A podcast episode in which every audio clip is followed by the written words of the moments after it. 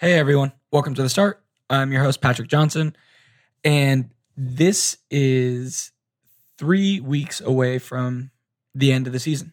Um, we've got this episode and then two more episodes and a recap. So I guess like four, uh, four more episodes after this one. What I'm trying to say is that we're the season's almost over. I'm incredibly sad that it's almost over because I think it's been really fun. I'm also somewhat relieved that I'll, I'll get to have a break for a little bit uh, before I start the podcasting machine back up again. It'll be fun. Um, I'm probably going to do a recap episode where I will, you know, delve into some of those details a little bit more. So definitely check into that. Also, if you have any feedback, good, bad, the ugly, the great, whatever, things you like, things you don't like, people you'd like to see on the show, email me, tweet at me, write me a letter, visit me at work. I don't care. Just tell me. I would love to get your input. Um, enough about that. This week's episode, we're with a really special guest. Um, he's got a pretty legit beard and some pretty long hair and some really serious high top sneakers.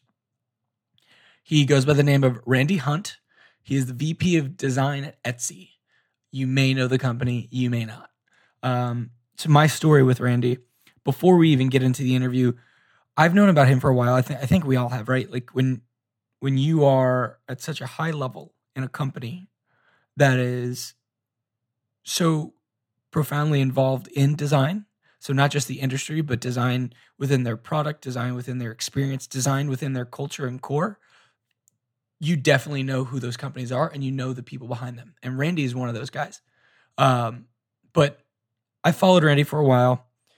I found out that he grew up in florida. Uh, he grew up in deltona he went to UCF, similar to Jackie Balzer, uh, who was a previous guest on season two. And I grew up in Orlando, and then I went to school at University of South Florida, which is in Tampa. So I had like a a, a homie kind of soft spot, you know, like oh hey, this guy's like pretty awesome. He does great work, and he's from Orlando. Like that's so cool. I definitely want to connect with him. Um, the bigger thing is that I also wanted to talk to him because I find it interesting, and you guys might do this too. Let's say you're out at a bar and you meet somebody who works in your industry or an adjacent industry, the same way that develop is adjacent, uh, development is adjacent to design. You meet them, you find out that you guys are from the same state, you're from the same city, and then maybe you went to like rival high schools, um, and you can sort of connect on that kind of stuff. And that definitely happened in, in some of this episode here. So it was really nice to meet somebody from Florida uh, who may or may not have some of the same Floridian quirks that I have as well.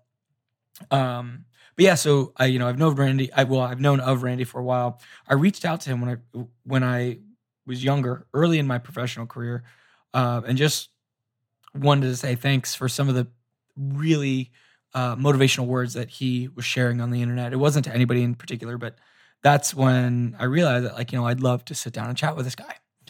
Luckily, he said yes when I asked him. And um, in this episode, I traveled to the Etsy offices and him and I had a pretty lengthy chat in some random conference room. But needless to say, they got a pretty badass office.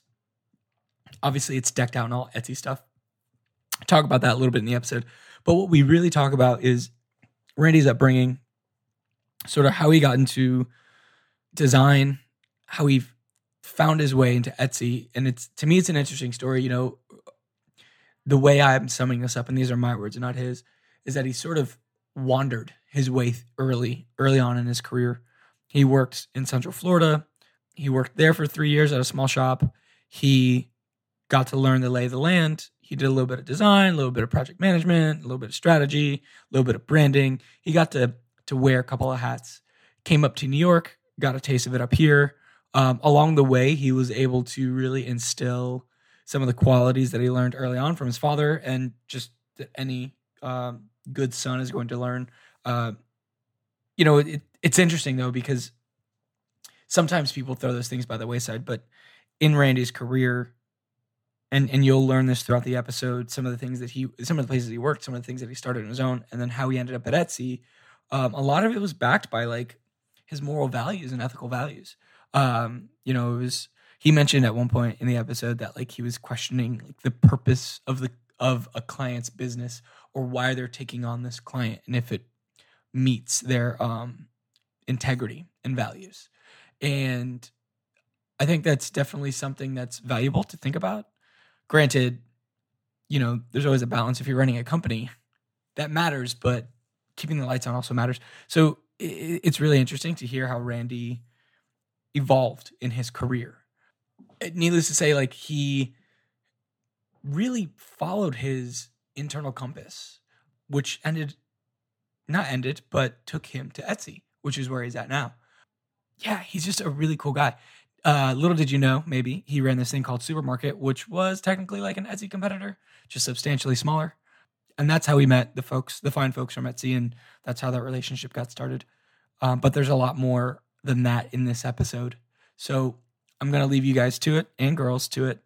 The one thing I say before I send you into the episode or my discussion with Randy is if you can share this with your friends, if you aren't a subscriber, please subscribe. Um, if you could rate or review the podcast or just generally send us some good vibes, some internet hugs, some high fives, whatever. It's all good. But without further ado, this is my discussion with Randy Hunt of Etsy. This is the start.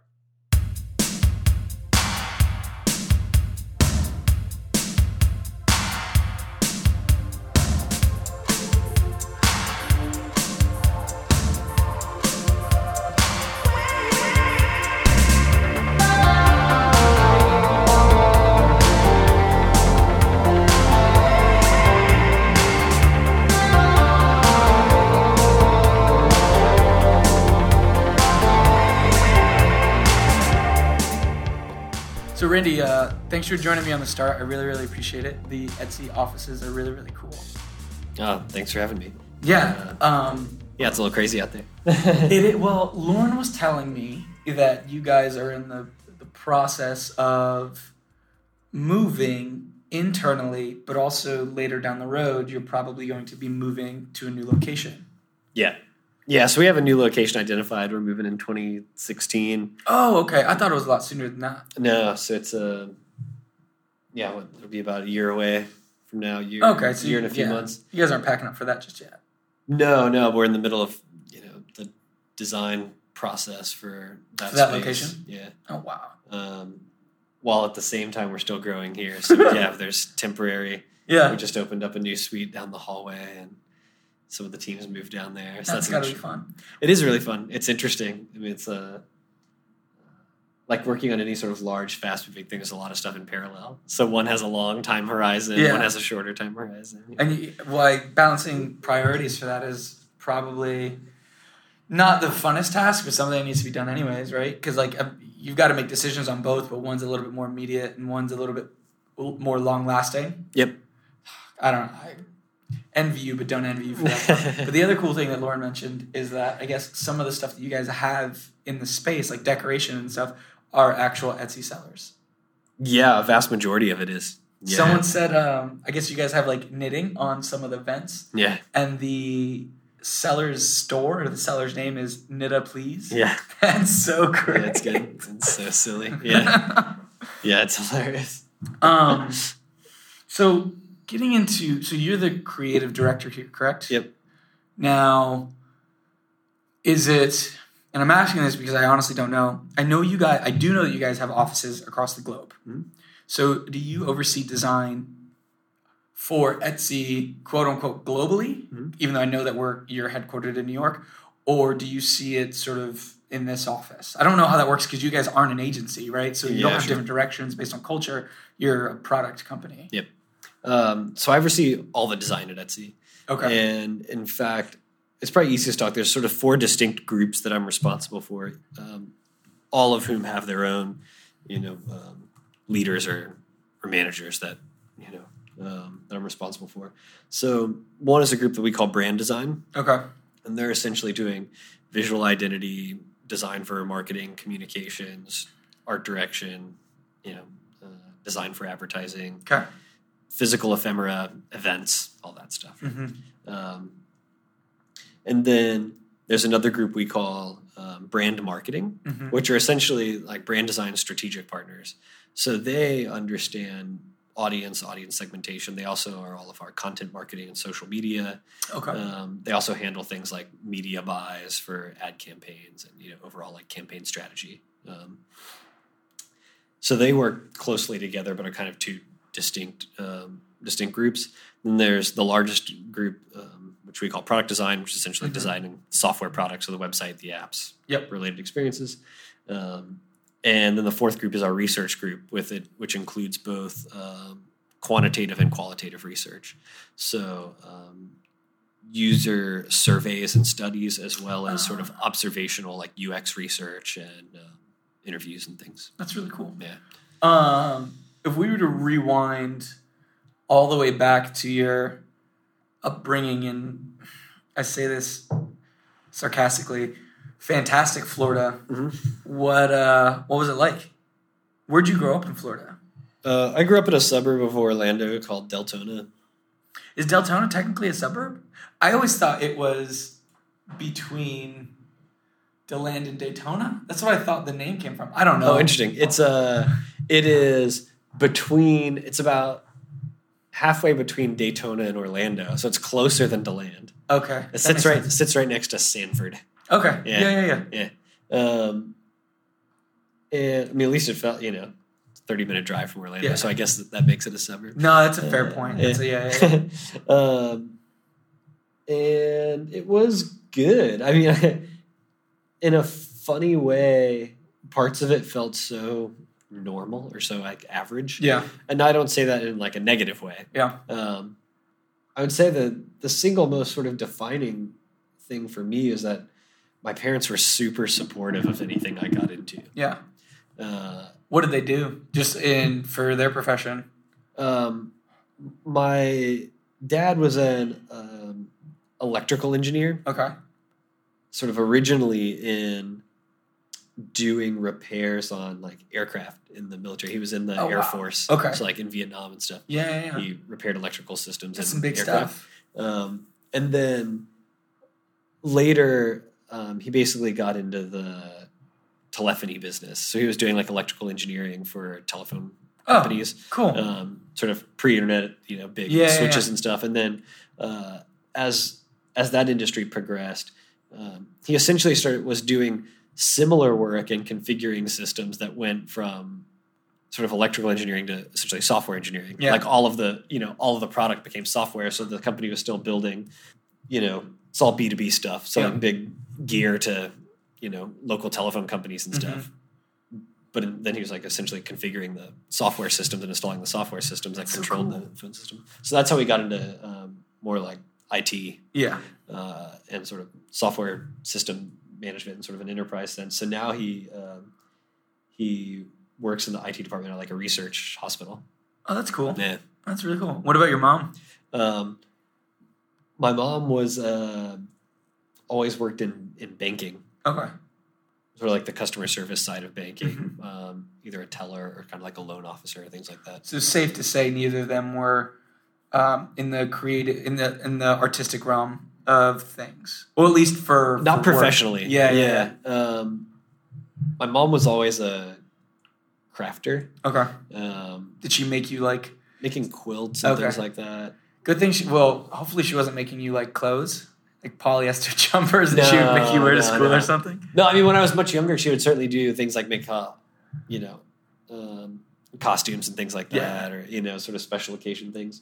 Um, but of course, she, she definitely grew up in a, in like in a large family, five sisters and one brother. Oh wow. seven kids and you know they grew up with their mother like making their clothing and then they learned those skills and things um, That's interesting. My Yeah. um my mother's one of seven as well. Yeah. But I don't know that my grandmother I think instead of making clothes, she just took them to like Goodwill or you know whatever the, Yeah, sure. the Salvation Army. Yep. Because you got to figure, and your mom probably had the same situation. Like the oldest got the new clothes, and then you got clothes that were like three years old or X years old, depending on where you fell in the chain. yep um, and then my dad was both a musician um, and ever since i knew as a, as a kid he was always into woodworking Oh wow.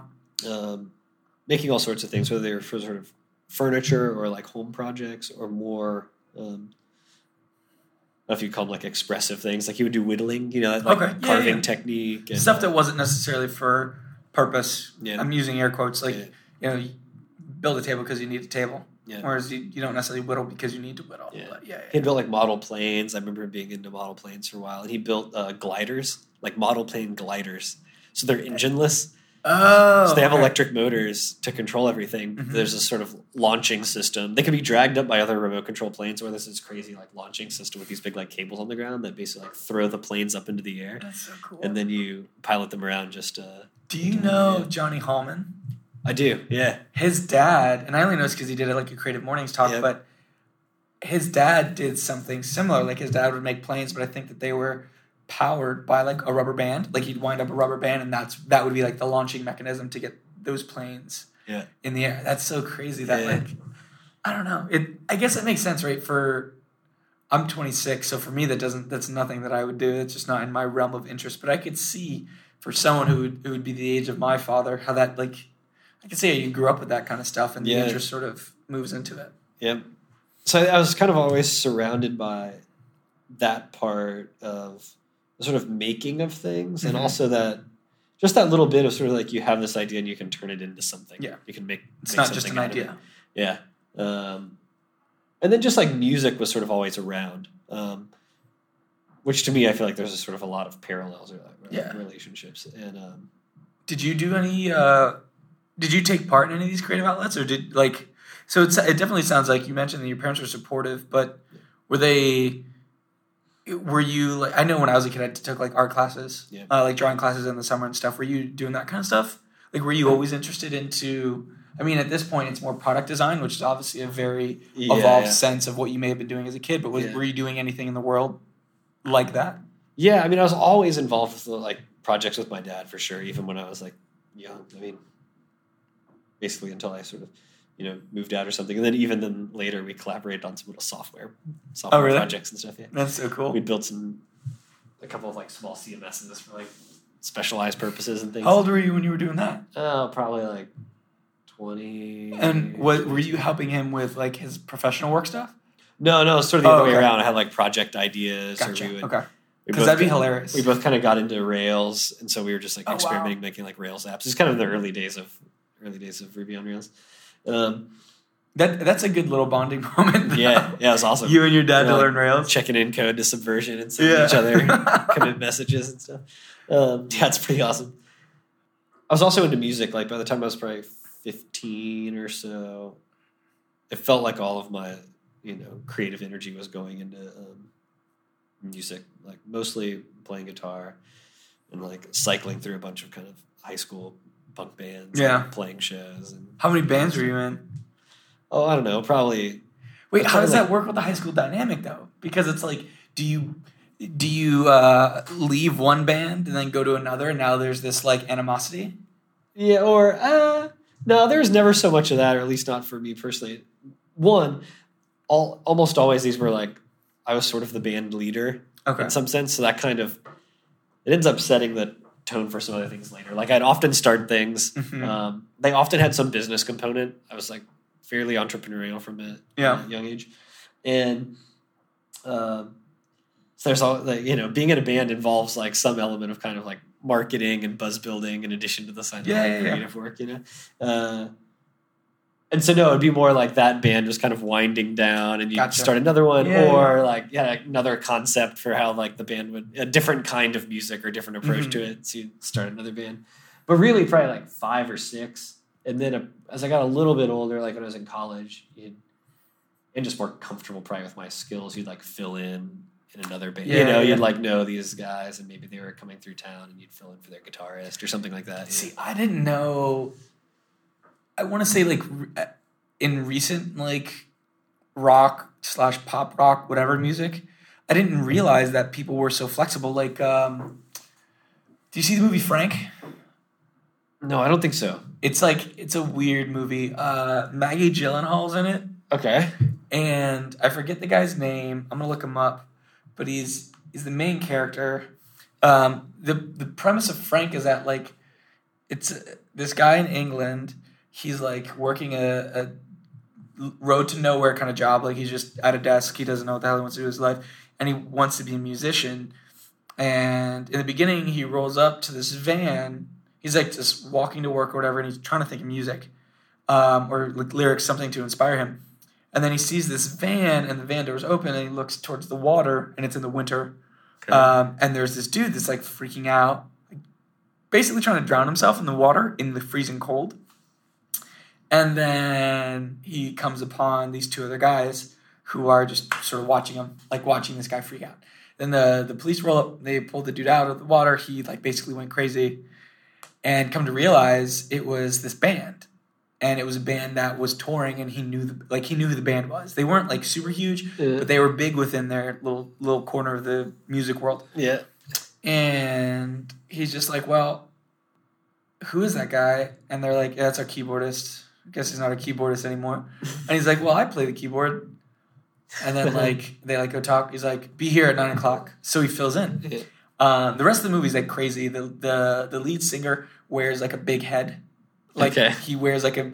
To me, it reminds me of like what would be like a big paper mache head Yeah. and that's like his thing. He wears that the whole time. The movie's really good, so watch, definitely watch the movie. But the point I was making in that very long story was I didn't know that you could just shuffle around bands. Mm. Like I didn't think that that thing exists. Like I don't know. I guess out of like professional courtesy, I didn't realize that people were just fine with like, oh hey, our drummer isn't gonna make it tonight. You know, he's doing X Y Z. Can you fill in? Okay. Like, I didn't know. I had no idea that that was a thing, but it makes sense. Yeah, yeah. I mean, I, I, my guess is it probably depends. You know, Yeah. I think it invite like depends what the tone of that group of people is. It probably works better with lower egos or with like a mutual Yeah. understanding. I've definitely been in environments where like people haven't liked, you know, things like that. Like But outsiders Yeah. coming in or whatever. yeah, but And you were, I take it you were playing a lot in downtown Orlando? yeah, it was mostly in Central Florida. Um, yeah, downtown Orlando. The um, what's the name of that club? The Social. Yeah, there you go. That- yeah, it had another name before that. Uh, I remember that. It was a good spot though because if at least if you're, I went there for a couple of concerts, and it was large enough that you could fit a crowd in there, but it was small enough that it wasn't like TD Waterhouse, which I Oh, don't yeah. think it's called anymore.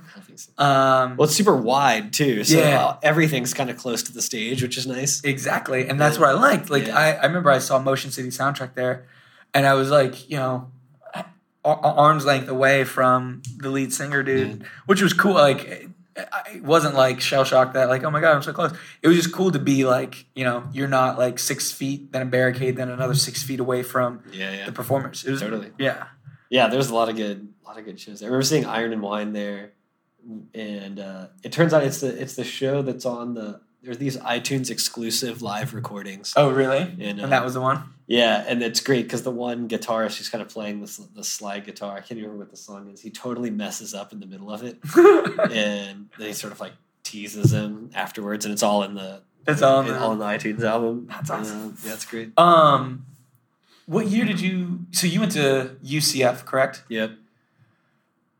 What did you study? I studied well. I studied graphic design and other stuff in their fine arts department. Gotcha. Essentially, um, I had well, the first year that I went there was the first year of this program they were starting called the Digital Media Program. Uh, do you know Jackie Balzer? No. Because I think it's Jackie Balzer. She's been uh, a guest on the show. Okay. I think she went to UCF too, and I think she did the same thing. Okay. I think. So I went there, and it's funny. There's interesting life lessons in this, in a way. I think too. I didn't realize that they wouldn't have it all figured out. You know, like, Like one, I, un- I understand how a university works now. I under- I've like seen plenty of large, complex organizations. Yeah. Uh, so my experience there is probably like fairly typical for something like this. But I Mhm. stepped in and was like, why doesn't why don't these people know the answer? Or the curriculum was very vague, or they'd send you across campus to some department to figure something out, and they'd have no idea what you were Yeah. talking about. You know, um, and but the the basic premise of this thing was a curriculum. They're basically like the intersection of computer science and the arts is where it's at. Yep. And they named it digital media for whatever. Even at that time, that felt like a misnomer. It felt like that should have been the name of it 10 years earlier, you know? Um, but it was like a collaboration between their fine arts department, or just their arts department, which is essentially all fine arts except for this like graphic design component. There was no other like applied Gotcha. applied design in Yeah. there, or um, uh, and then their computer science program, and they had some rough curriculum that was like half the credits from one, half the credits from the other, or Yeah. something like that. Um, Well, the I heard I was listening to somebody else talk, totally different podcast, but they were talking about education. It's actually incredibly hard to get a state certified and approved curriculum for a lot of courses, which is why, and I don't know that that's the case with this one, but if you ever see a teacher or you and I won't because we're out of college, but if you uh, when you have a kid who's old enough to be in college and they're like, "Oh yeah, there's this new course coming up," usually what ends up happening is it's some kind of loophole um, that allows them to do this course on the fly, which is why it's very vague typically, Mm-hmm. because otherwise things have to be very focused. Like to actually get an updated curriculum for a program or for uh, a degree seeking program takes like five years. It's crazy how fast it, it or how fast it doesn't move. Yeah, yeah. That's interesting. How fast it doesn't move. I'm going to quote you for now. Yeah. Uh, what ended up happening though is I got there were sort of required these sort of required lower level like fundamental classes in the art department that were like prerequisites for these other more advanced ones. But because of their scheme, you had to have the advanced ones as part of this degree program. Okay. So you, you kind of got you had to go through this same lower level stuff that all of the arts all the people who are purely going for these arts degrees are going for. These are fun, you know, design one. I mean, really like fundamental stuff, like Yep. drawing squares on rectangles and composing things, like super formal, like color theory stuff and um, figure drawing and all these things. And one, I really love that process. Not that those things were new to me or newly of interest; they just weren't totally my focus. But I love the the sort of rigor, especially of their like drawing program. They had this really Mhm. intense drawing program. They took pride in that, like drawing and etching. Interestingly, um, and I just loved the intensity of the teachers and like the workload and stuff. Yeah. It was really f- fun to me, um, even though I had no aspirations to like draw Yeah. uh, really liked the process. And then later, I started taking some printmaking courses there, and it really kind of clicked for me because they were they were all presented in the context of like fine arts printmaking, like making you know um, limited edition art books or Gotcha. serigraphs and etchings, like you know print editions as like you know sort of fine works. Yep. Um, but the teachers were sort of supportive enough and sort of understood where I was coming from, and they sort of let me treat all those same courses as more like design. So I go to the same critiques, present the same stuff, but while people were making like sort of you know a series of screen prints to be like you know serigraphs and they had Yeah. something, I was making like rock posters. but I was doing all the same technical stuff, Sure. right? Like learning about the technical process, doing interesting techniques and things. Mhm. And we'd sort of have some formal critique about them. But I was definitely doing like graphic design projects. Did the- that? Uh, were you the only one doing that? Yeah, for the most part. Um, although I will say that there's a little bit of a component. Maybe it's just the moment in time, or the sort of, you know, because we were a group of friends or something. You know, there's the people who kind of used graphic design in their art. Do you know what I mean? Like, yep, totally. I mean, a ham-fisted example, but you know, you'd take just like a, a Shepard Fairey or something like this, where like it all looks and feels like graphic design. but You could put it in like an art context, and you know, there's people kind of doing things like that. Oh yeah, yeah, totally. Uh, and so, like, there was some of that going on, in the sense that like people were, you know, creating these more graphic images and like setting type, and you know, but that was the minority. Like in general, these things felt more like image making art Mhm. uh, which is an interesting stru- like interesting place where I think some people come into even like that art education with an interest in sort of the long tradition and history of art and want to like make images yeah. and other people like appreciate like come to it more through the lens of like contemporary art and are Mhm. like highly conceptual Yeah. um, it was always interesting to see those things happening in like the same critiques at the same time It's art's an interesting thing only because it's super subjective, not only from the person making the art, but re- realistically the person viewing or the person purchasing that art. Um, and then the other thing is that there's like real no, there's really no like delineation in terms of like a, I, I'm using this term loosely, like a career path. Like yeah. if you work in if you get a degree in fine arts and you plan to to stay on that course you don't graduate and go apply somewhere. You just sort of keep doing what you were doing in school. And in hopes that you know i guess the work is good enough but again that's subjective. And then you sort of have to put yourself out there in the right places. I you know i i don't know that my personality would have allowed me to ever do that. Uh, yeah, that's interesting. I loved it though. And so what ended up happening is basically I fell in love with that part of the program more. Mhm. Even though my intent, I you know, was very interested in sort of software development at that point, just having like hacked away on things like in Yeah. middle and high school and stuff like that. My dad being, you know, an engineer of sorts. But I just really began to enjoy those classes, particularly the printmaking and like the bookmaking classes and things. Mhm. So I'd like design these books, you'd hand bind them and um, the whole time, like my pursuit was trying to make these things and actually have them not feel like they were made by a person. You know, so I tried to be like so precise in these books. Yeah, yeah. Um, so they're very divergent from the sort of like book arts Yeah. books, you know. Um, I just loved that stuff, and so um, somewhere before I graduated along the way, I just switched and like purely focused on their sort of on the digital stuff. no, on their like arts curriculum. Oh, okay. So I wasn't, I didn't get this sort of digital media degree. I just got like a arts degree, like a BFA with a focus in graphic design. Gotcha. But I basically took like the bare minimum of the design program courses I could take there and did as many of the like printmaking classes and stuff that I could. And is that was that just? It sounds like that was just because you found a sheer enjoyment in the in the printmaking stuff. Yeah, I think the I had good friends and peers there, so we had like a great like dynamic going. You know, um, that was awesome. Ended up like living with some of them and things like that. Um, the teachers, there was like a couple of teachers that I just really connected with, and that was great, and was enjoying the work and the process. Also, I think the design program was like fine, Mhm. but not excellent. You know, um, and at the same time, I was like working part time at that time at a small design studio. Okay.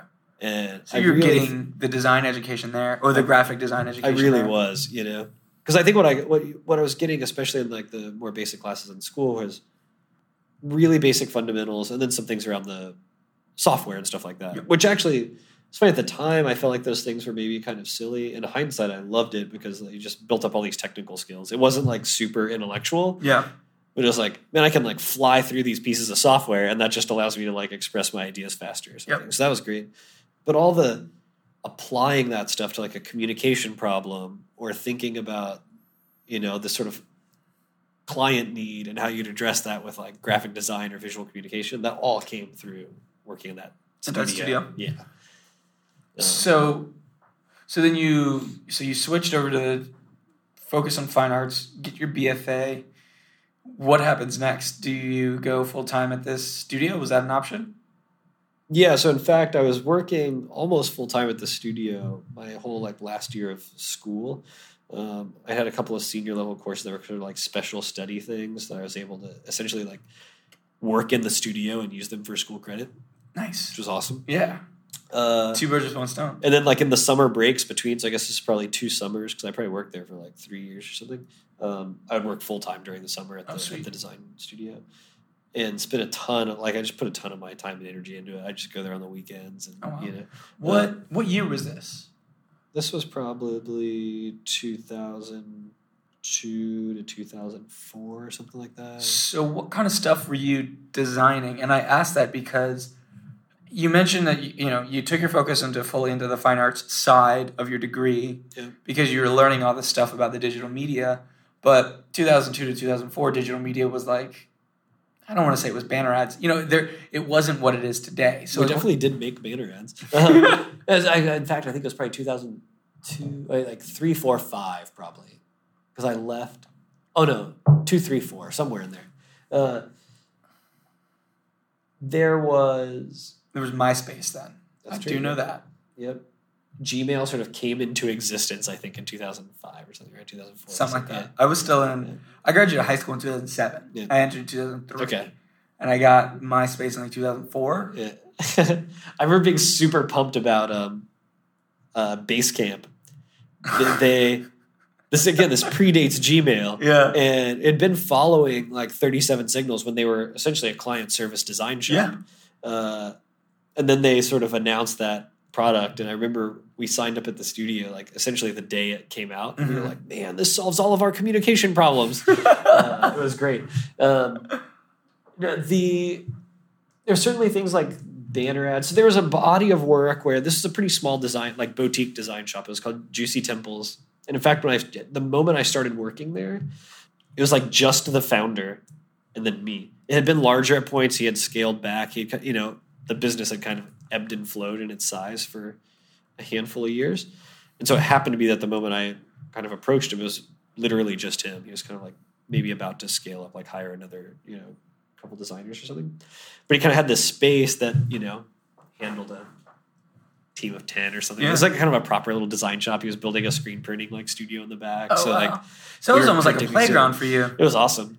He was super supportive. And we really connected on like music too. We had similar like music taste. Mhm. Uh, we really kind of hit it off. It was great. We were like good compliments for each other.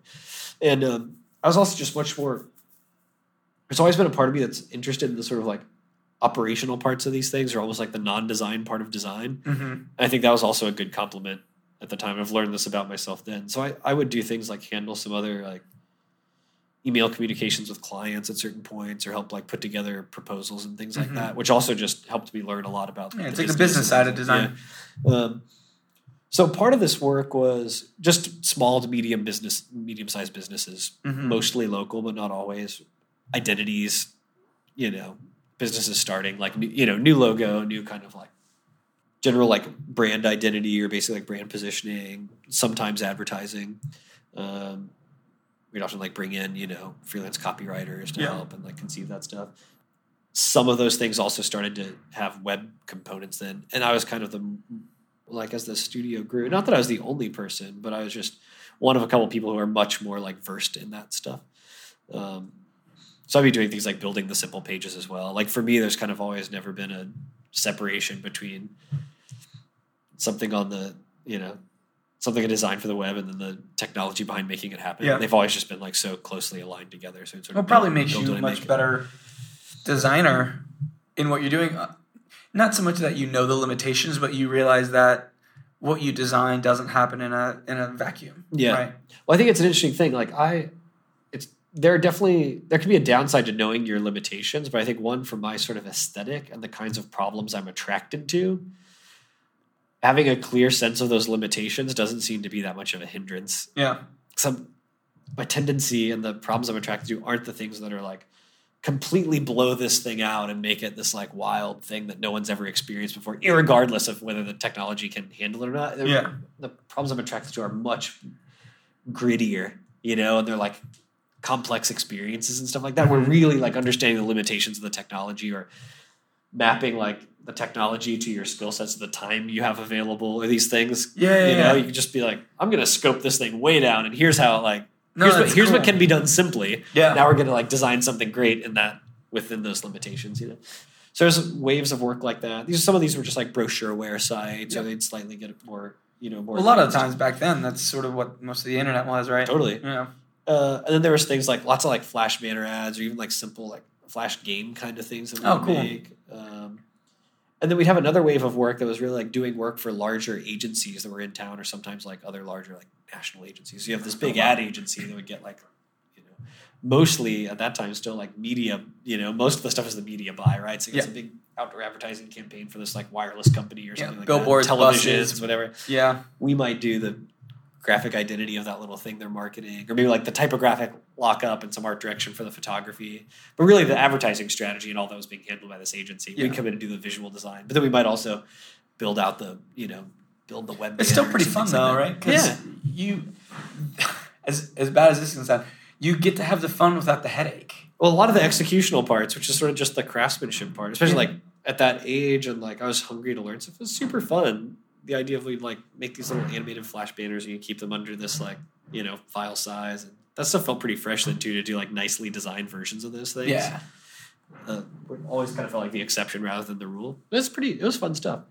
Um, and then there's a, another wave of work there that was more like um, the studio generated stuff. hmm Not there was. It's not like we were ever selling products or anything like that, but a lot of like rock posters. Like the the founder of the studio is really into that sort of flat stock and like rock poster scene, and so we'd make a lot of That's cool. band posters and stuff and screen print them ourselves and uh and other like lots of other sort of like studio promo and the studio identity stuff. We do these crazy pitches.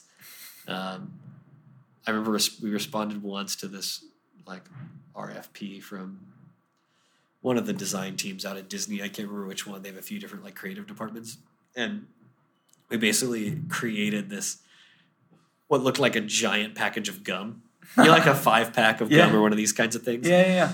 took all this prototyping and stuff because the one we finally delivered was essentially sealed up. You had to like pull that little foil thing off it, Oh, it was probably uh-huh. about a foot and a half long. Yeah, yeah, yeah. And every stick of gum that you pulled out had like another portfolio piece like wrapped up inside. It was this big, like That's so it was all cool. this, you know, we had to prototype this out a few times. So the last one, you like spray adhesive it closed, and it was Yeah, like sealed, yeah. and we like That's so cool. it down there. You guys Things get the like that. I don't think we did on that one actually, which is like so. Um, in some ways, almost so appropriate. It's like you could have pitched that work with like a you know a Yeah. five page PDF or something. Exactly. Yeah. That's how long? How long? so much fun to make it. Oh, I bet. No, that sounds like it was a cool spot to like experiment, and it sounds like you had. And don't, I don't want to put words in your story, but it sounds like there was direction, but also yeah, yeah, oh, there sure. was opportunity to take your own direction. Totally. Yeah, and I think like as time passed, a lot of the the sort of messaging ideas and almost that more like strategy was really collaborative, Mhm. you know? So I felt like I had a lot of say in that stuff. Like, you know, brainstorming meetings and things like that was super open. Um, and then when it came to the execution, the owner, like that's where I learned all the basics of typography and stuff. Yeah. I had like I felt like I had good taste. Like I felt like I knew these things I liked and what I was attracted to stuff. When it came to executing them, that's where I learned like a ton, and that was awesome. But that's like uh, Ira Glass when he talked about the gap. Like you have, um, you have very good taste. You understand what good aesthetic is. You understand what good design is. And I'm speaking honestly. You could remove design. You understand what good X is. yeah, Um, you know how to identify it, but your ability to create it doesn't meet your taste level yet. Yep. And oftentimes, and it sounds like you ran into this too. Um, the only way that you make those two things coexist is to just keep creating. totally. Yeah, just work, just working on it, and the fact that it was like good feedback. Like I think as as a sort of art director on those like detailed things, he was um, just good at providing feedback. Sometimes really technical, sometimes more just like you know taste stuff. Mhm. But really trusted them and it worked, and that definitely informed my the process of how I do those things, and just my um, certainly the technical things as well. Yeah. you know, How long were you there for? it's probably about three years, I think Okay. might have been a little short of three years. And then after I graduated college, I mean, at that point, the studio was probably like 12 people or something like that. Mhm. It's funny. I mean, some of this is probably like sort of young arrogance or like immature sort of confidence. But I felt like, I kind of felt like that business wasn't going the way the business should, even though it was totally fine. I mean, come on, it had gone from like two people to 12 over the course of four years. And like, Yeah, so it was going well. and. Yeah, it was fine. Um, lots of good workers coming out of there. Um, but I think in my mind, I had a picture of like how it could be better, and it Mhm. wasn't. It wasn't mine to influence the change. You know what I mean? Mhm. I did as much as I could to kind of shape things, but at the end of the day, it wasn't my thing. Yeah. At the same time, I was doing lots of things that were like my thing. Yeah, like my art or like music, where I just had more like agency over the overall direction of the thing. Yeah. And so I decided like I'm gonna go out on my own, like start a like start a studio, Oh wow. which started with like you know setting up shop in the living room that I shared with another you know another guy who I also went to school with, and we had screen printing gear in our Was was getting another job just not a thought at the time? Uh, I only asked it because it, I could see how like ignorance is bliss in that case because you're 25 yeah, and you're just like fuck the man, I'm gonna do my thing. yeah. But at the same time, were you consider? Did you ever at that point consider like, you know, I can find another gig, or were you just sort of like, no, I'm just gonna do my own thing? I mean, I think I thought about it a little bit. I actually like considered the handful of places that I felt like were any good. What was interesting is like the few of them that were sort of other boutique design studios were actually kind of like they were in the same circle and sort of competitive. Yeah. And I think right or wrong, I was kind of like I always looked at it from the view of the place where I worked, which was like those other guys aren't as good, even though like they're totally awesome, you know. But there was only like three or four of them. It was like a little competitive. Um, and they were like this certain almost like generation of these designers in like that community who had sort of like all worked in agencies where like the people who seemed to really value design in those agencies decided to leave them and start Yeah. these like this group of firms. You know, so they were like little it was like friendly competitive. They were probably all drinking buddies for all we know. Yeah.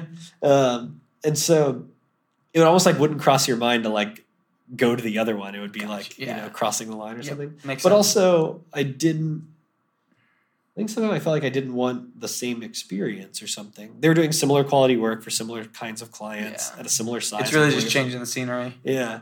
And uh the other thing, and this was just maybe it's because I'd done just a sort of confidence slash naivete, like having done like started other things and had them like work out or sort of hustle at making them work. I didn't fear for like making ends meet, even though like I literally had only five hundred dollars. Like You're 25 though too, right? It's like Yeah, at that point I might I was probably even younger. I was probably twenty. How old was I? Yeah, twenty two or something. And the reality is, is like if everything, fa- and I don't know that this was an option, but generally speaking, since you were still in Orlando, if everything failed, you could always go back home and, and have dinner with mom. Totally. Yeah, yeah. In fact, yeah, I was probably about 24. That's probably about right. And uh, yeah, I had a roommate at a house, could afford the rent each month. Pretty cheap. I, I mean, just yeah, didn't Florida's understand, still you know what I pretty mean? cheap. I was so- like, I was like, let me get a couple of those like postcard gigs, and like I'm covered, you know, uh, in terms of rent. And I'm talking like, let me do them on the cheap, you know, let me Yeah. get paid 300 bucks a year and like thing that whatever. Uh, so that worked out pretty well. And actually, like right away, you know, a good f- friend of mine. I mean, I would say a friend at that time who's like over time become a very very good friend. Also ran a design firm in Boston who I'd met through AIGA at an event. Okay. We just always stayed in touch since I met him like in an art museum in St. Louis one evening. You know, at some Yeah, like yeah, design yeah. conference. We just stayed in close touch, and he um, gave me work like right away. oh wow, I just reached out. I was like, "Hey, I'm gonna like do this thing," and he like sent me a project like almost on day one. It's like that was awesome. He was Yeah. busy and he was always like engaging, kind of like had a flexible network of people. And business probably did- development. yeah, and I probably did a project. I probably always had a project going for him, like maybe one at a time for almost as long as that studio existed or something. And what there was the name of? Uh, what did you call yourself? the studio is called Citizen Scholar. Okay, where'd that come from? Um, it was sort of an aspirational name. It's hard to like, like rewind in time and try to imagine that like when I started this, this was 2000. Was it January one, 2005? That might have been it. Something like that. God, I Mhm. have to look back. It's kind of crazy. It still exists as a legal entity now in New York. Um, the idea of like social responsibility and design was in like pretty nascent stages, and it had a wave like in the 90s Yeah. the sort of like Tibor Kalman wave of things. Mm-hmm. And that kind of like came to pass in the design industry. It kind of like went away. And like it wasn't really back yet. The Mhm. idea of like designers feeling that sense of like, um, yeah, just sort of social responsibility. And I went deep down that path when we were at like the, the design studio. I was like, why are we taking this client? They, you know, Oh wow. things like that. And what do you tell you? It's because they help keep the lights on. yeah, sometimes and Yeah. sometimes, um, or you do the other sort of like rationalization about why it makes sense, you know. Um, and a lot of the clients were fine, you know. It's not like like we were sitting around doing work for oil and tobacco companies or anything Yeah. like that. But um, the uh, so the name was really I don't remember the exact like moment of inception or anything, but it was intended to kind of like describe the intent of the studio and Mhm. the kinds of people we'd want to work with. So it was a really like a, a distinct sort of like positioning Yeah. idea. In fact, the official name was Citizen Scholar Inc. So it's supposed to be about like essentially like the role of the citizen Mhm. as like a participant in society, right? Scholar about sort of uh, learning through design and using design to um, educate. And then Inc. was like clearly in the name from like the business component. It was like we're gonna like make these three things. We're gonna we're gonna be a really cool person, also very smart, help you learn, but we're also incorporated. Yeah. Uh, and that was uh, yeah, that was that was that. And essentially, I mean, the entity kind of still exists. I did that for a little while there, probably only about a year um, in Orlando. I knew I wanted to go to grad school, so I'd like applied to grad school. In my in my mind, I was like, I'm just going to keep the like studio work going, Yeah. and and I did that. I came up here and went to grad school for two years. And Where'd you go to grad school? uh, SVA. Oh, cool. Okay. Um, and kept that, you know, I didn't have an office space while I was in college or anything like that. I kind of like work from my Yeah. Desk Well, in all the the space up here is a lot more expensive than down yeah, there.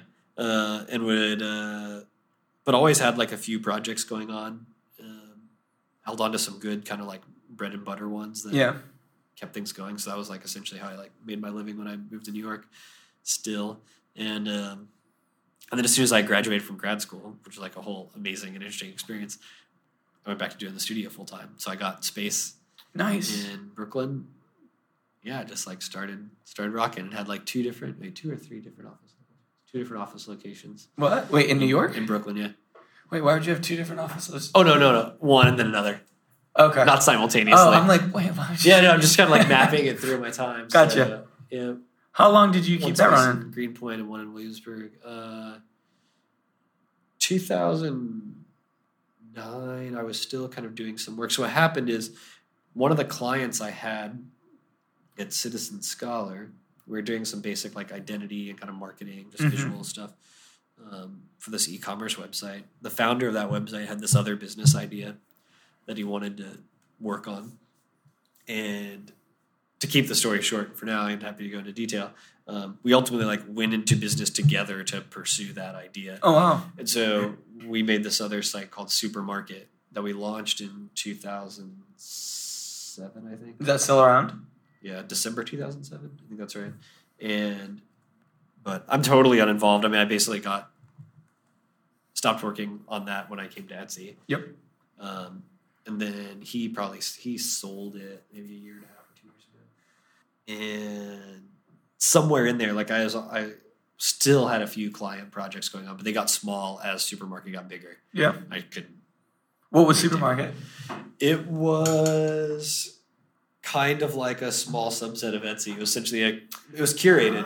It was like curated e-commerce marketplace where designers could open their own storefronts. It's We'd- interesting. We'd take a percentage of transactions, um, but it was all that like basically people either applied to participate or we invited people to participate. So it wasn't a sort of anyone can open a shop kind of thing, which certainly limited its scale and its growth Yeah. but also kept created it- a really the quality distinct very high. point of view. Yeah.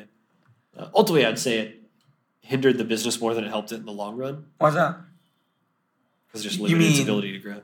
The business of supermarket? Yeah. Okay. Yeah, I guess because when you're not when you're limiting the scale in which you can have, you sort of limit the profit you make as well. Well, you're kind of putting the you're putting bounds around something that inherently kind of in concept is like a network effect business, and you're saying like I don't want the network to extend, yeah. um, or at least I don't want it to extend sort of organically. Yeah. Uh, these have their their pros and cons. I think like we've seen a lot of other people try to pursue that model or other hybrids somewhere between them, and a lot of them not not work out. Yeah. Um, and I think that like the sort of pure marketplace model, something like Etsy, and then the like pure retail model where people like buying wholesale, selling retail, holding inventory still work pretty well. Yeah. And the stuff that tries to do things in between is really hard to pull off. In between is interesting because it's like uh, there's no real clear definition, Yeah. right? So I would imagine on the consumer end, since they can't really describe it or compare it to a free, complete free marketplace like Etsy, Yep. or a little bit of a more confined, like corporate-y, retail-y, B2B, B2C kind of space, Mm. and you've got something in between. Like uh, Svpply, I thought was an interesting, maybe not a, a fair example for this, but su- Svpply Just was example, yeah. it, it was free market. It was totally open. Anyone could go on. Um, I'm not sure how the shops did it, but I have a feeling that there wasn't a very large vetting process for the shops. But you couldn't really buy through the site, so that was always interesting. Right. So it's more like a discovery. Yeah, and Experience, on- right? I mean, the way I sort of defined it to my girlfriend was it's like Pinterest for like well designed things. Yeah. Or Pinterest for designers. Um, just because it's not about weddings, it's more about like, oh, these are some really cool jeans, or Yep. this pencil holder is really badass. Like it's, but I can see, I can see where, and I'm speaking solely for myself. Uh, for me, it had somewhat of a loose definition, and I don't know that that was the cause of its uh, being purchased by eBay and then later shipped down. But I can see where potentially a loose. De- if I had a loose definition, there might have been other people who had the same thing. Yeah. Yeah. Yeah, it's interesting. I mean, I've spent a lot of like we could talk for hours about this. I've spent a lot of time pondering the dynamics of this things, having like built some myself and used many Yeah. others, and now being here. Like, there's there's a lot of interesting stuff there. What? Um, when did you come to Etsy? And what was? I, I guess the real question is, at what point were you like, I'm gonna go get a regular job? And I use regular again as an air quotes. Yeah, it 'cause doesn't this is not a regular job. It doesn't feel regular, But you're not at a small studio, and you're not on your own. You're actually at a very large company. Yep. Well, it's funny. I mean, in the grand scheme of things, you know, if you look at the sort of government definition of uh, small to medium businesses, we definitely fit in that bracket. yeah, yeah, that's fair. um, we're about like 700 employees right now or Mhm. so. Um, and that's spread out over like seven or eight. But I th- you know, I always found that interesting because like 500, 500 employee company still considered small to large, small to medium, Yeah. but you couldn't fit 500 people in this room. Like, you know what I mean? oh, There's like course, yeah. that's a shit ton of people. Yeah, yeah, totally. But it's interesting to put it in perspective. Be like, it's not twelve thousand. Yeah. You know, like it's that's not another. Disney. That's another like Yeah. order of magnitude. Um, but no, I think I mean what actually happened is the my experience with supermarket kind of felt like it was running. It felt like we either needed to ramp stuff up in a big way, like make some strategic choice to like make a big shift, or I needed a change like personally. And my, Yeah. my partner, he was really like we had really healthy conversations about this stuff. Like it wasn't um, wasn't confrontational Yeah. or anything like that. And I think he understood it too. I think we all understood that like something needed to Yeah. happen. He was kind of feeling it too, but I think we for different reasons maybe or something. Um, and actually, Etsy's founder and CEO had reached out to me like around that same time. Oh, okay.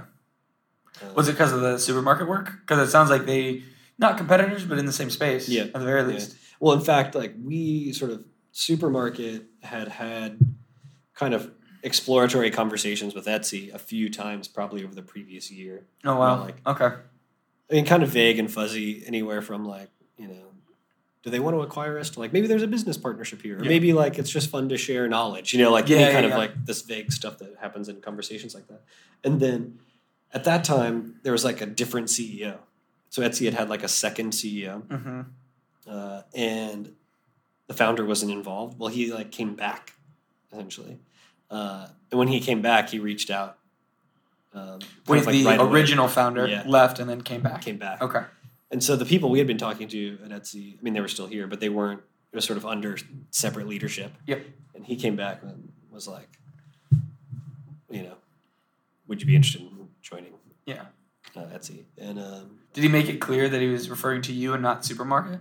I only ask because I could easily see. Would you be interested in joining Etsy? Be like, yeah, supermarket would love to, and he's like, no, no, no, no it was a really I interesting mean like experience there, and I I felt a lot of like loyalty and like friendship with my um, with Ryan, the, you know, the other like founder of Supermarket, and um, we just had a really open conversation about that. So like one, I had to like get to clarity about exactly that question because Yeah. it wasn't clear to me earlier. We're just yeah, you're kind of inventing this or like figuring out as you go along. I wasn't sure like exactly how to handle these things, but I almost asked literally that question that you're asking. Like, Well, hey, just to be clear, Yeah. are you saying like option A or option B? Just so I understand. I think it's a fair question, right? Yeah. Because you can't uh, you can't read someone's mind. Yeah, and then I talked with um, talked with Ryan about that stuff, and I said like, hey, I think like Was Ryan your uh, the partner? yeah, I was like, I'm pretty in like, I'm really interested. Like, I'm really intrigued by this. Um, and at that time, I kind of already knew that he he wasn't he didn't want to take a job at like a larger company or something like that. Um, and and so he was supportive. He was like, I want you to do like whatever you know. Yeah. whatever And you was- like would make you happy and stuff. So I I didn't. I mean, honestly, I knew Etsy, Etsy existed for a while, but the amount of times I've been on Etsy's site is very few. I think my girlfriend has a better thumb for scanning through Etsy. Like I was looking at um, this is random, but leather like keychains. Yeah, Crazy how many people make leather things in general. it's true. So I the, the the sheer size is overwhelming for me. But at the time, where was Etsy comparatively to the scale of or size in terms of marketplace and users and stuff to supermarket? Like for for you, did you see it as like this is my opportunity to go to a company in the same space, but much more established, much more larger, where I might be able to do bigger, better things? Or Yeah. were you guys around the same the same growth pattern? Oh, not even close from a growth standpoint. I mean, even at that point, so Etsy was Etsy's like ten years old now, Yeah. so it was like five years old then. Um, and supermarket was maybe like three or something. Oh, okay. The supermarket, I think around the time had maybe twelve hundred shops. hmm Etsy had three hundred thousand sellers. okay. So they're substantially larger. Yeah, we had you know like three and a half employees. Yeah. Etsy had probably fifty. Okay. Yeah, so even then, it felt like, I mean, it was the, still is, but you know, it's like the dominant two-sided marketplace for Yeah. independent businesses. You know, just what like Yeah. yeah, There's and uh, wrong with that. and and then I mean, it was much smaller. Like you could see a lot of potential for the growth of Etsy then. Even that felt really big then, though, because it was mm-hmm. really the first wave of this stuff. You know, Yeah. there's no there was no real precedent for it. yeah, so it felt like the it was like the defining version of that thing was Etsy. Well, now I'm realizing it too. Is you? It sounds like you came on when there was about 50, and now you said there's 700. Yeah. So it's grown leaps and bounds. Yeah, yeah. I mean, literally, myself and another designer started the same week, and we were like the two designers on staff. Really, that was it. Yeah. How? Granted, you're you're at a much smaller scale company of 50 people. Um, well, you and this other designer hypothetically make it 52. What was it like being one of two designers? And you guys probably sat next to each other, I would imagine. We did for a little bit. We were kind of like divided and conquered in a way. We like Yeah. sort of aligned ourselves You different. guys had to go have lunch and sort of have strategery about Yeah. how you're going to. Well, the other thing design. I think was really interesting is the the, the founder and CEO was really like product centric guy Mhm. and very um, close to the design process. He'd Mhm. often like communicate his ideas like through design and stuff. Um, so in some way, it was like a design team of three. You know. Yeah, yeah, yeah. Um, It doesn't. It, from what you're saying right now, it doesn't sound like he was like over your shoulder art directing either. No, I mean it's interesting. I think that people had a variety of experiences with him. He definitely makes some pretty like explicit like requests about things, but I Mhm. also think that because we um, had such a close working relationship, that was just like one version of it. Like Yeah. sometimes that would be how a thing would be, and then we'd like work through it and arrive at something else. It's pretty like healthy, like creative Yeah, yeah, yeah. Um, also, it's not like there hadn't been designers before. It was just like at the moment there were none Yeah, and it wasn't really it didn't seem to be coming from a common point of view that was also understood around the organization as the point of view Yeah. you know so like some designs had been done it seems or maybe like there's a pocket of like design vision or direction or in parts of the product hmm you know for a year at some point in the past or something as i kind of like look at the history it was a bit disjointed. yeah and so um, we just had to you know really build a foundation for what that would look like it started by just doing work we just like started you know designing the projects that were ongoing you know How did you? I mean, so that to me is sort of interesting because I'm, I'm in a similar place where I'm at now, and I am. We have a creative team. There's five of us. The rest of the company are non-creative, soft skill individuals. Mhm. Um, some sales, some marketing, some account management, that kind of stuff. We do fashion trade shows, and at times it is difficult to share design conformity across a few things across the overall brand which is the company um, then also the trade shows so we have like seven different trade shows and they all have their own their different looks and feels Mhm. and you know i'm sure you've heard this before maybe not at etsy is just make it look like x or make it look like y or we like the design of one two or 3 Mhm. and we've had talks internally like how do we make design more consistent more prevalent and more important Mhm. it, i mean it, it is those things but they're often never together and it's never consistent it, you know Yeah. it's sometimes not at the same time Yep. In general, those kinds of problems, I don't think that there's. I don't believe there are any environments where they don't exist. yeah Um, I do think that the nature of the environment, company culture, whatever you want to call it, can have an impact on like how you choose to address them or your ability to address them and Yeah. things like that. But we experience stuff like that all the time. I'd say that over, over time, it seems like we've gotten far less of the make it like X or something because we have built up a body of sort of consistently good work Yeah. for the most part, you know, um, and people generally understand or perceive that, even if they can't put language around it. they're- That we usually get more of the references that are like make it like that thing you did before, gotcha which is better. yeah it And, is You know, and that's better. Although often, like sometimes that thing we made before no longer aligns with the trajectory we're trying Yeah. to take things now. Yeah. So it's interesting to explain why the thing you did for them last time yeah is now no good. But at least You know? they're referencing a library of work that is yours Yep. versus referencing a library of work that isn't yours. Or and I've I've been in environments where this happened, and it these environments weren't bad, but you're at a you're at a company traditionally. You know, when I've worked in ad agencies, and you've got two different groups pitching two different clients, and there's no consistency in their pitch decks. yeah, sure. Which is to me, this is just my opinion, but Yeah. that isn't that large of a problem. But if you're an agency of five people, that's easily fixable. If you're an agency of 500, that can be very difficult. Oh yeah, yeah, totally. I mean, I think there's a um, a problem like that.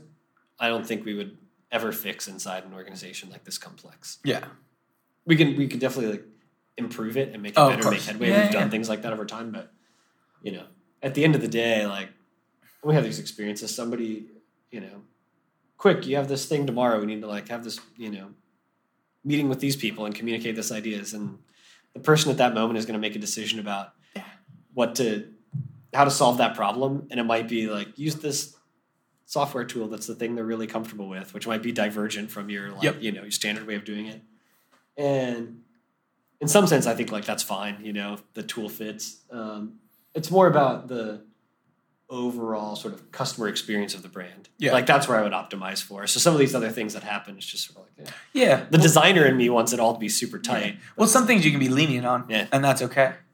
So you know, I, it's interesting. It doesn't. It, it definitely sounds like you've had a varied career in your work, but you've been lucky enough that you haven't had to sort of jump ar- jump around or bounce around a lot, which I think is good because it means to me at least, especially Mm. you know, before I did front end development, I was at four different agencies in two years, Mhm. and a lot of that was me searching for the quote unquote right fit. But I realized afterwards that it was less about the right fit, more about the right thing I wanted to do, Mhm. which I think is fair. I think a lot of people go through that. It's a little bit more prevalent now with people my age, mid twenties, or you know, out of college, a couple years out of college.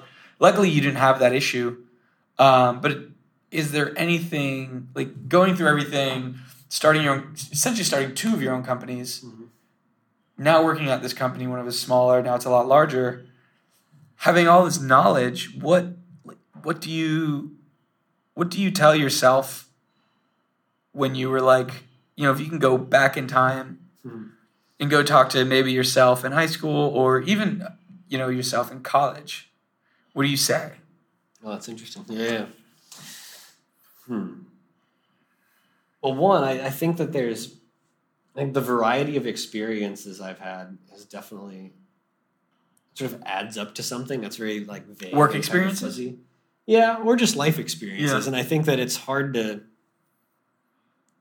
both of those are just sort of valuable. It's not like you must have all of these work experiences and then all these other non-work experiences. Yeah. I'm more just being like in experiencing life. I feel like there's been a good like a good amount of variety for me, and that somehow added up to um, inform or be a part of like where I'm at now. And if I were to look back, I would say that I might even embrace more of those. Now, for me, I love the sort of being at a sort of role or a job or a company or a project or a thing.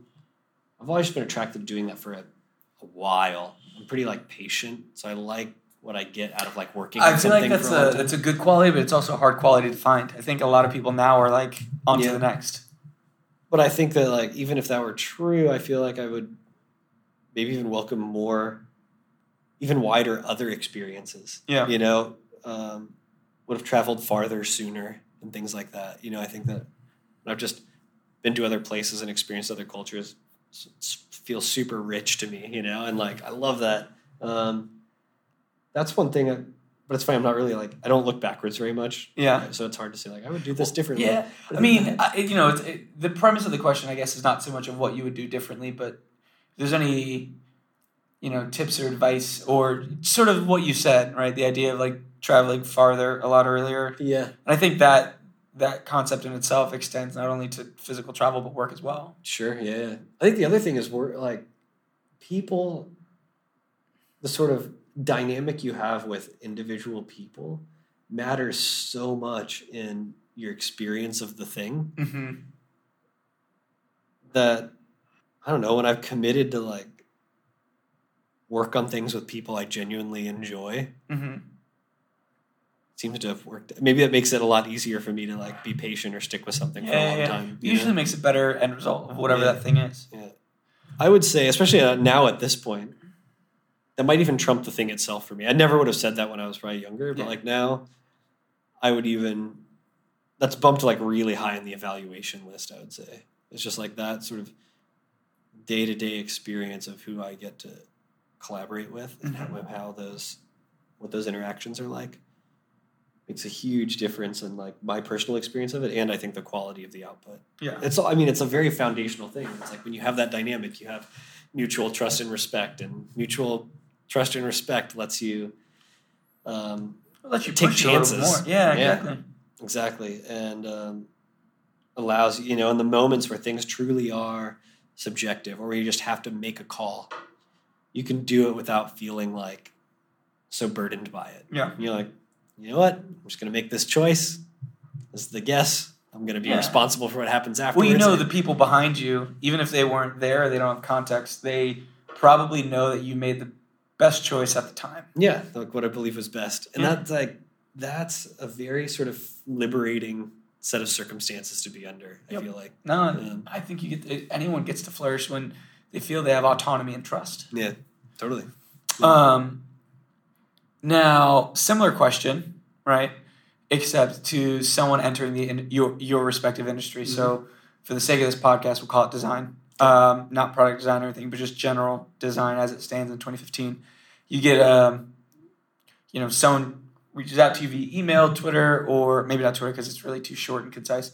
But maybe you meet someone at a conference or an outing or something, and they're like, "Hey, Randy, I'm graduating. Like, any any kind words of advice?" Yeah, one I would say that um, the stuff that's already fixed isn't where the interesting problems are.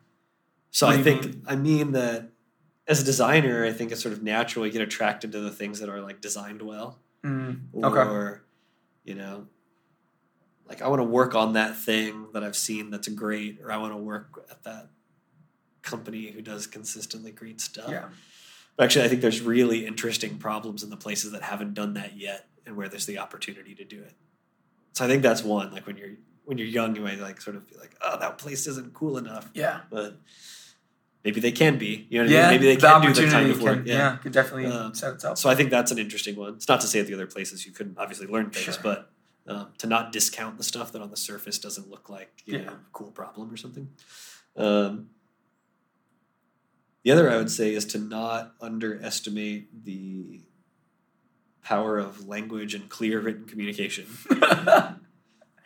I appreciate ev- that in one. every sense in both making effective designs, but also communicating your design ideas or Yeah. getting support or help from people or It's- selling your you know concepts. It's incredible how you saying you're hungry means something to you and slightly something else to me. It's I didn't realize it until I worked in an industry where I needed to work with clients and then I needed to translate that client's message to various parties involved. And oftentimes I'd be like, yep, client, I got no no questions, nothing at all. And then you go talk to a developer and they're like, well, what about this, this, and that? And then the designer's like, well, no, that messed with this and that. And you're like, oh my gosh, I didn't even foresee that. Like, that's, they just want the logo bigger, right? Or something really minuscule. Sure. Yep. But there's so many moving parts to everything. Yeah. It's crazy. Um, there's one last question, and it's the secret fun time question we ask it at the end of every show. Okay. It's random, and I have to th- make it up right now. Oh boy. Um, man. I like that this question is also a it's like an exercise in improvisation for you. Yeah, you know, I, never, I didn't think about that. Usually, my formula is what does the person like, or what do they seem like? Like, what would be an easy question, and then do the complete opposite. okay. Yeah. It's good. Um, if you could be the leader of any nation, what nation would it be? Ooh. Oh, no, I mean that's very. And it can be so. This has no political bias. Yeah. right? I'm not going to judge you. You can pick any nation you want, small, large, one we've one we've heard of, one we haven't. Oh goodness. This has probably been my best question to date. Yeah, man, that is a. It feels so loaded. Like it's hard for me to. you know, is it? Do I pick the one that I just like the best? Like that seems fun, or is it the one that's you know got the most problems that needs the most help? Um, which then just sounds like extremely arrogant. Like, yeah. Also, it could be very. I mean, being the leader of any nation is incredibly difficult. It feels to me like the only kind of like sincere answer would just be the United States because it's the one I'm like, it's the one that I, you know, am like it's a part of me. It's the one I know. That's fair. it's No, the I one- think that's fair. it's the one I know the best. Would you be? Do you watch House of Cards?